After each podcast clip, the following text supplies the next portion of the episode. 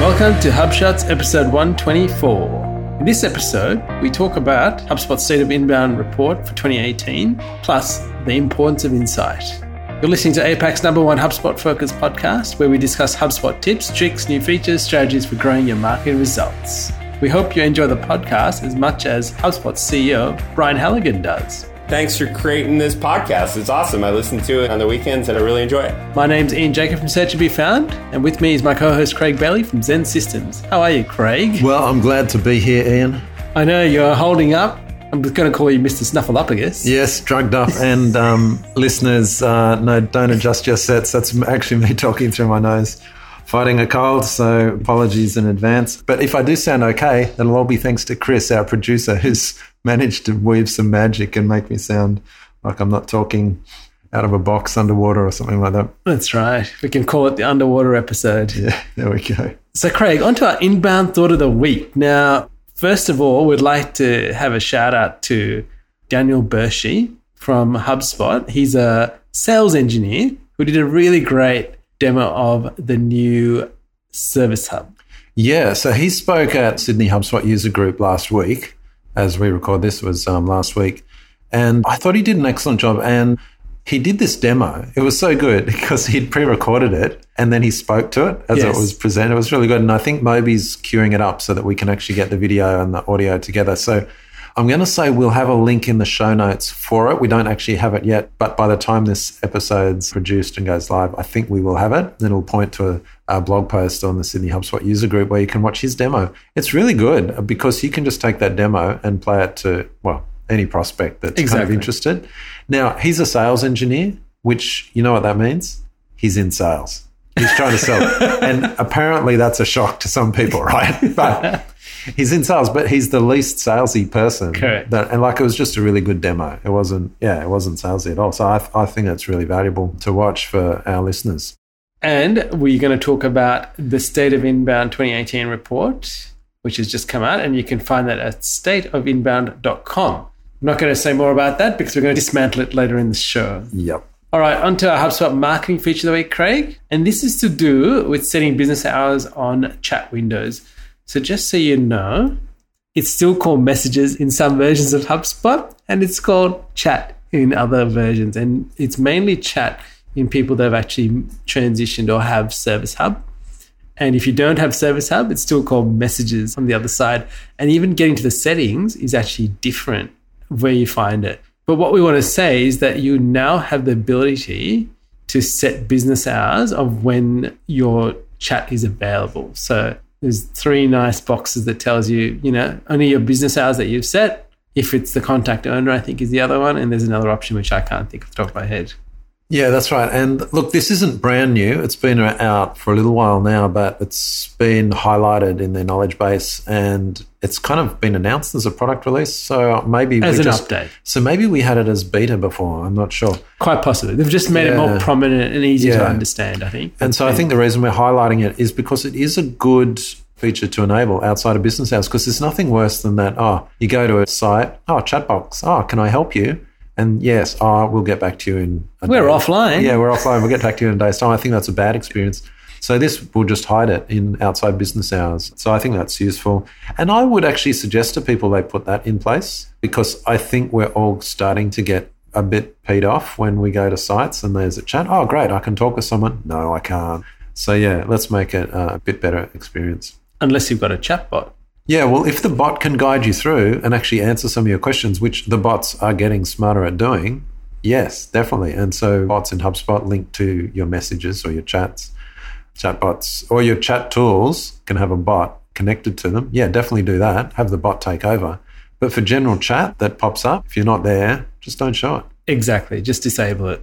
All right, on to our HubSpot Gotcha of the Week, Craig. And this is workflows that can't add task queues. Can't add it into a task queue. You can assign it to a person, but you can't add it into a queue. Now, we're going to say it's a gotcha because if you create a task, you can actually select a queue that it belongs to.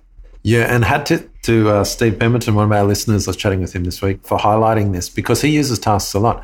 I actually personally don't use tasks that much in HubSpot, I have to say except for follow ups on deals. Whereas I know you tend to use tasks a lot more. And for some of your clients, tasks just runs their entire Correct. sales division, right? Yes. We have other tools, like we have our project management Yes. tool where I tend to put our tasks, but tasks related to deals. So for me, the queues weren't such a big issue, but I know for other people that use them, the task queues are really important. I'm pretty sure it's something they can fix easily. It's been a, requ- a feature request on the community section for more than a year now, but hopefully they'll be uh, addressing that soon. But yeah, a bit of a gotcha there if you're creating tasks from workflows. onto our marketing feature of the week, Craig. And this is from David C. Baker. I thought it was a great one. It says, Why no one wants to read your newsletters. I thought it was very, very well written. And one of the key things he said, people who open and read emails do it for insight, not general news or company content. And I thought that was really good because I kind of reflected and thought, well, what are we doing? Or what do other people that we help do? It's not about themselves. It's actually about showing some leadership and knowledge in their business, is- isn't it right? Well, you know, as we always say, email open is related to relevancy, not necessarily frequency. People get hung up on frequency, but relevancy is far more important, in my opinion. And well, the stats show this. And so he actually, in his article, highlights CB Insights. We've talked about them before. They have a daily newsletter, almost half a million subscribers. So Wow. massive, 500,000 email subscribers get their daily newsletter, Yes. massive open rate. Why? Because it's relevant. And well, CB Insights kind of gives the name away. It's full of insight, in that case, around technology and stuff like that. But whatever your industry is, providing insight rather than the, oh, newsletter, here's the content update about our company. And I don't know about you, but when I get those ones and it's got, oh, you know, welcome Bob to the, you know, the customer support team, blah, I'm just like, really? Like if I'm a really keen customer, sure. But if I'm a prospector, I don't care who's joined your service team. That's exactly right. And I think you've got to be aware of that. And it's a good time actually to review what is being done, especially if things are being triggered off in workflows within the system and you're not aware of what's going out. And you probably open your eyes to go, oh, I didn't realize that email was going out to people. So it's a really good time to go and do that. And what got us talking was I was telling you about an email that I subscribed to a little while ago, and it's mainly US based. It's called Morning Brew. To be honest, it's one of the newsletters I actually read every day before I go to bed. And I thought about my behavior and I said, well, why am I doing this? Like, it's, I don't even live in the US, but I still find the content fascinating. And we both looked at it, didn't we? Yeah, you've put me onto this. I think it's a great read. And well, their, their combination, great formatting for starters. That's it's, right. It's such a joy to read. But they combine a bit of news, I will say it, Yeah. in, like Well, it's topical insight, news, yes. but with insight. They Correct. put their spin on it. And that's one of the things that this David C. Baker article talks about. It's this whole idea of adding your voice to it. Yes. And that's really hard to outsource, you know, Exactly. brand voice and things like that. These newsletters that do really well, they're often written by not, Someone not within the- necessarily founders, but Yeah. people that are integral to the business, and it's their voice and perspective, and that's what people sign up for. Another one's Stratechery by Ben Thompson. I read Hmm. his every day, uh, and there's other newsletters that come out from some of the technologists around San Francisco, and often the venture capitalists. You know, they Yes. um, they live in another world. So Correct. I, I'm often just appalled actually at some of their views, world views, but they have insights that challenge me to think. And that's why I keep reading. Yes. So, yeah.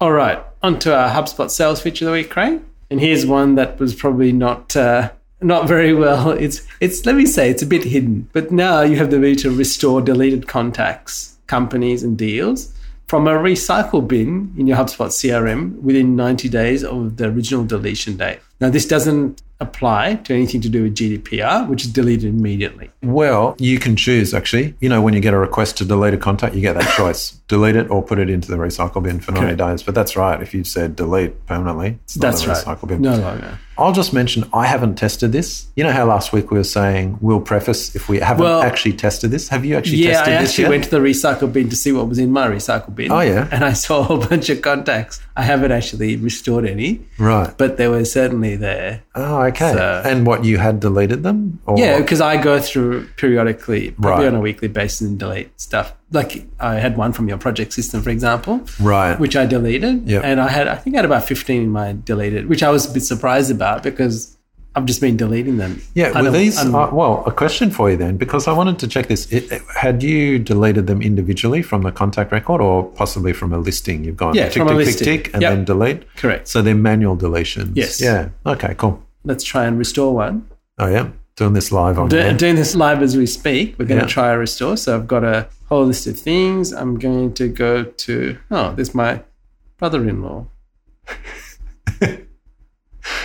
Scintillating listening. Actually, now, what, what is interesting, I've got him deleted and I'm trying to actually restore it, but it actually says can't because it all exists with this um, email address. Oh, So there's oh. another interesting point. That could be a gotcha. That could so be a- basically you've deleted. Well, that's a great thing to check. Delete a contact with an email address, and then try and add a new contact with that same email address, That's right. and then try and restore the one you deleted. So it won't let you do that. It points Okay. you to the existing. Now I'm going to actually restore one that I can. I'm just going to click restore.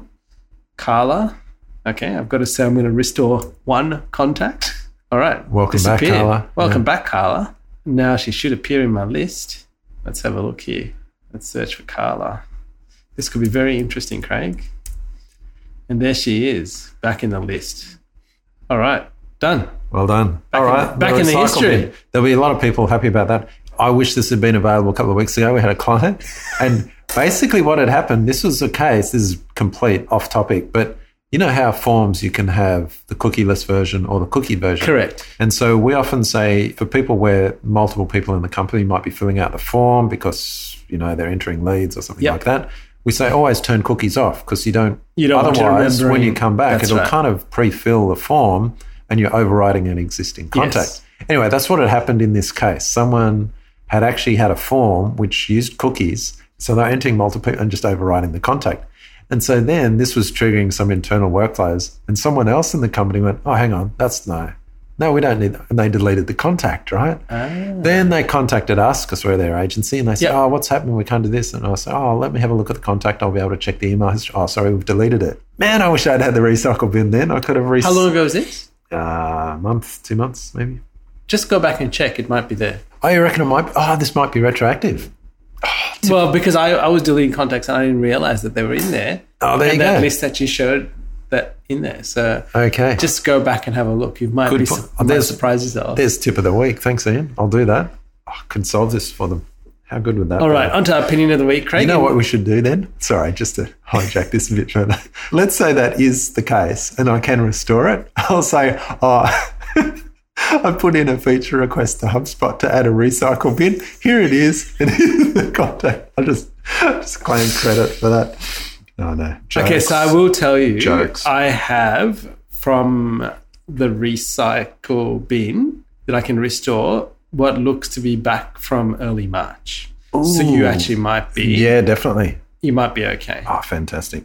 All right, back to the show now, Craig. Yeah. to our opinion of the week. The State of Inbound report, which we mentioned in our first shot. And we thought we'll talk through some of the slides. What was interesting, we got this State of Inbound report that was geared towards Australia and New Zealand, but had everybody else's data in it and how we compare. And it was quite chunky. So we're going to just take a few points out of it and highlight a few things where we think we could be a bit, how do I say it? Look, let's just blame it on me. I, I, I don't know. You're the May- cynical one. Maybe because I'm down with the flu or something and I'm just like in a bad mood. I don't know. But I actually thought this state of inbound report was in. wasn't quite the same as previous. I actually don't see much value in it, and I'll explain why. In fact, some of these findings I think are bordering on useless or misleading, actually. So I'll talk you through that.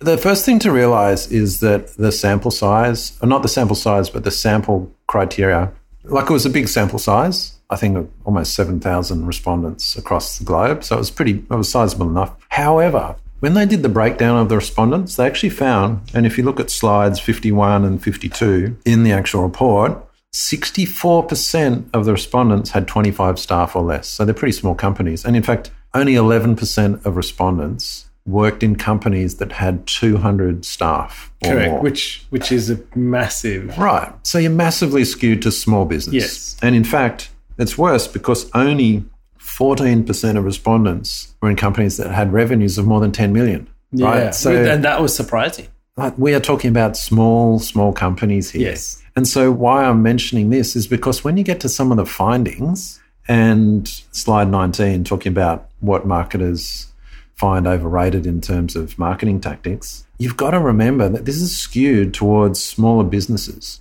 And so, Yeah, the and- strategies and tactics they're using, they're going to be small business. So, like a lot of our clients are actually large corporates, right? Yes. Big B2B corporates with thousands of Staff. staff, right? So I can't take the findings from this report and go, oh, you know, look at the state of inbound. Here's what marketers are doing because it's actually totally inappropriate. So that's really interesting because now when we phrase it like that, we've got to shift our perspective, right? Yeah. We're not talking about businesses that you or a lot of the people we would listen to are dealing with. We're dealing with a different size of business.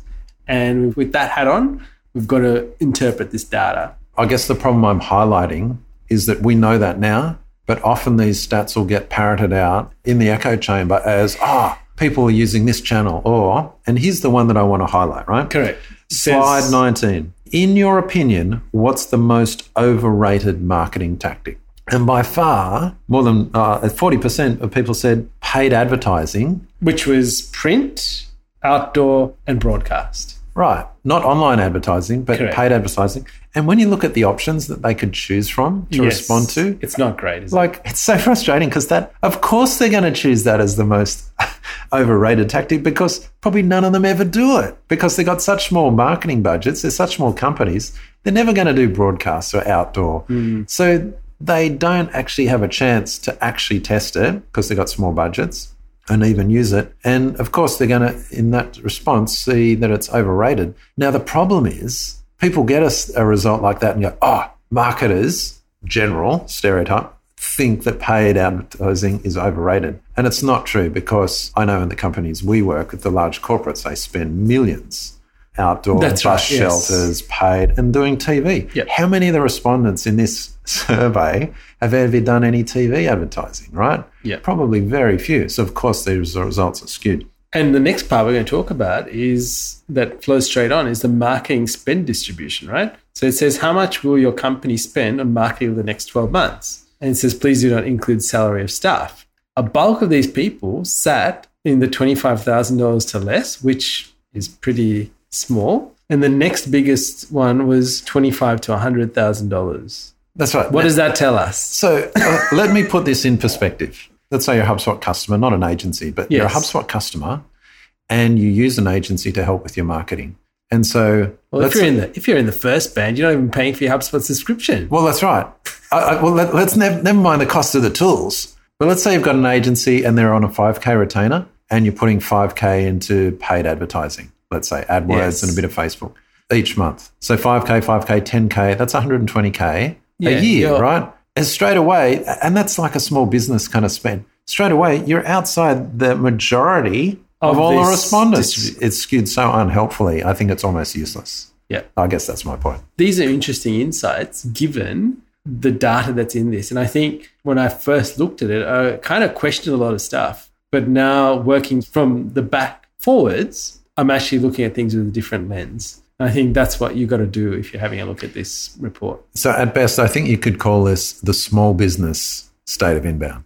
All right, Craig, on to our podcast of the week.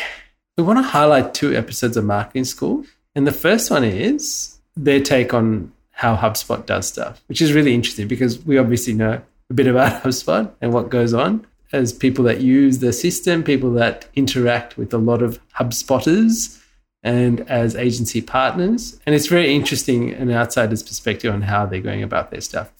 It's a quick six minute listen, so I encourage you to listen to that.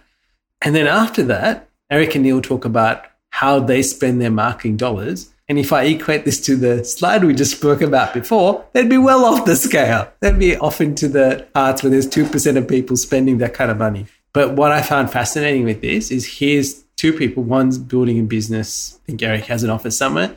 Neil looks like he has a very small distributed team. And if you hear the kind of money that he spends, I think your jaws will hit the ground. But good on him. But it just shows the totally different strategies that they're using to get results in what they're doing. Oh, I agree. I love this show. So have a listen. Let me just go back. It was episode 672 and 668, and the links are in the show notes. Now, onto our resource of the week, Craig, and this is from Ahrefs, and it says 91% of content gets no traffic from Google. And I can believe that. I thought it was a bit of a shock, but yeah, they've studied billions of pages, like billions, and they looked at a range of factors, but what was actually getting any traffic? And yeah, a very large amount of content was getting no traffic from Google. It might get it from other sources, social or emails or things like that. However, the reasons why I thought were the interesting things Yes. we wanted to highlight, and of course, Ahrefs does a whole lot of backlink analysis. They were able to correlate that. Yep. And so, lack So, what's of the first one? backlinks. Lack of backlinks. Yeah, lack of backlinks was correlated highly with content getting no traffic, which is Yep. probably not so much of a surprise. Correct. Another one was lack of interest, so people aren't searching for the content on those pages. And the third one is no specific topic targeting. Now I'm going to talk to this because I see this happen a lot. And one of the things that we have done progressively over time with a lot of customers is actually use the content strategy tool within HubSpot to actually have some sort of strategy and understanding of how we structure content. And that's a way to solve this problem. That's a really good tip. You know, we should cover the content strategy tool again. I We think should- it's one of those hidden gems. Yes. I was originally negative on this tool, but Varun turned me It- around. it's And, yeah, come around a long way. It's a great tool. and it's something that we're doing with a lot of our customers. So I think we'll have some great examples in a few months' time to actually show what's going on. Mm, yeah, and shout out to Varun at HubSpot for setting That's this right. straight. So, look, the action items from this Ahrefs study is really in terms of that lack of people searching for it and no interest, you've got to do proper keyword research. What are people actually searching for? Rather than just, oh, I think this might be interesting to me, no one else, and just write about guff that Correct. no one's interested in. And then two, I like how they said, oh, so you should just get some good quality links to your content at the end of the article. I'm like, oh, yeah, okay, I'll just do that then. like, that's actually pretty hard outreach. It, it is. It is. but if it were easy, everyone would do it. exactly. So the hard work of getting links, outreach, and getting backlinks pays off. That's right. All right, Craig, onto our quote of the week. This is from Gottlieb Daimler. It says, the best or nothing at all. Not sure if that's the best quote. It's great, Craig. Sorry, I was trying to be funny there. All right, we've got a few bonus links at the end of the show, so encourage you to go check that out. And as always, we'd love you to leave us some feedback and join the WhatsApp group and the Facebook group because we're there pretty much every day. Leave us a comment on your thoughts on the state of inbound. Yes, Was I just we'd in- love to hear. Was I just in grumpy mode tonight, or do you actually agree with me? Love to know what people's thoughts are on the report. Absolutely. Until next time, Craig. Catch you later, Ian. Thank you for listening to this episode of HubShots. For show notes, resources, HubSpot news, including practical strategies you can implement, visit us at hubshots.com.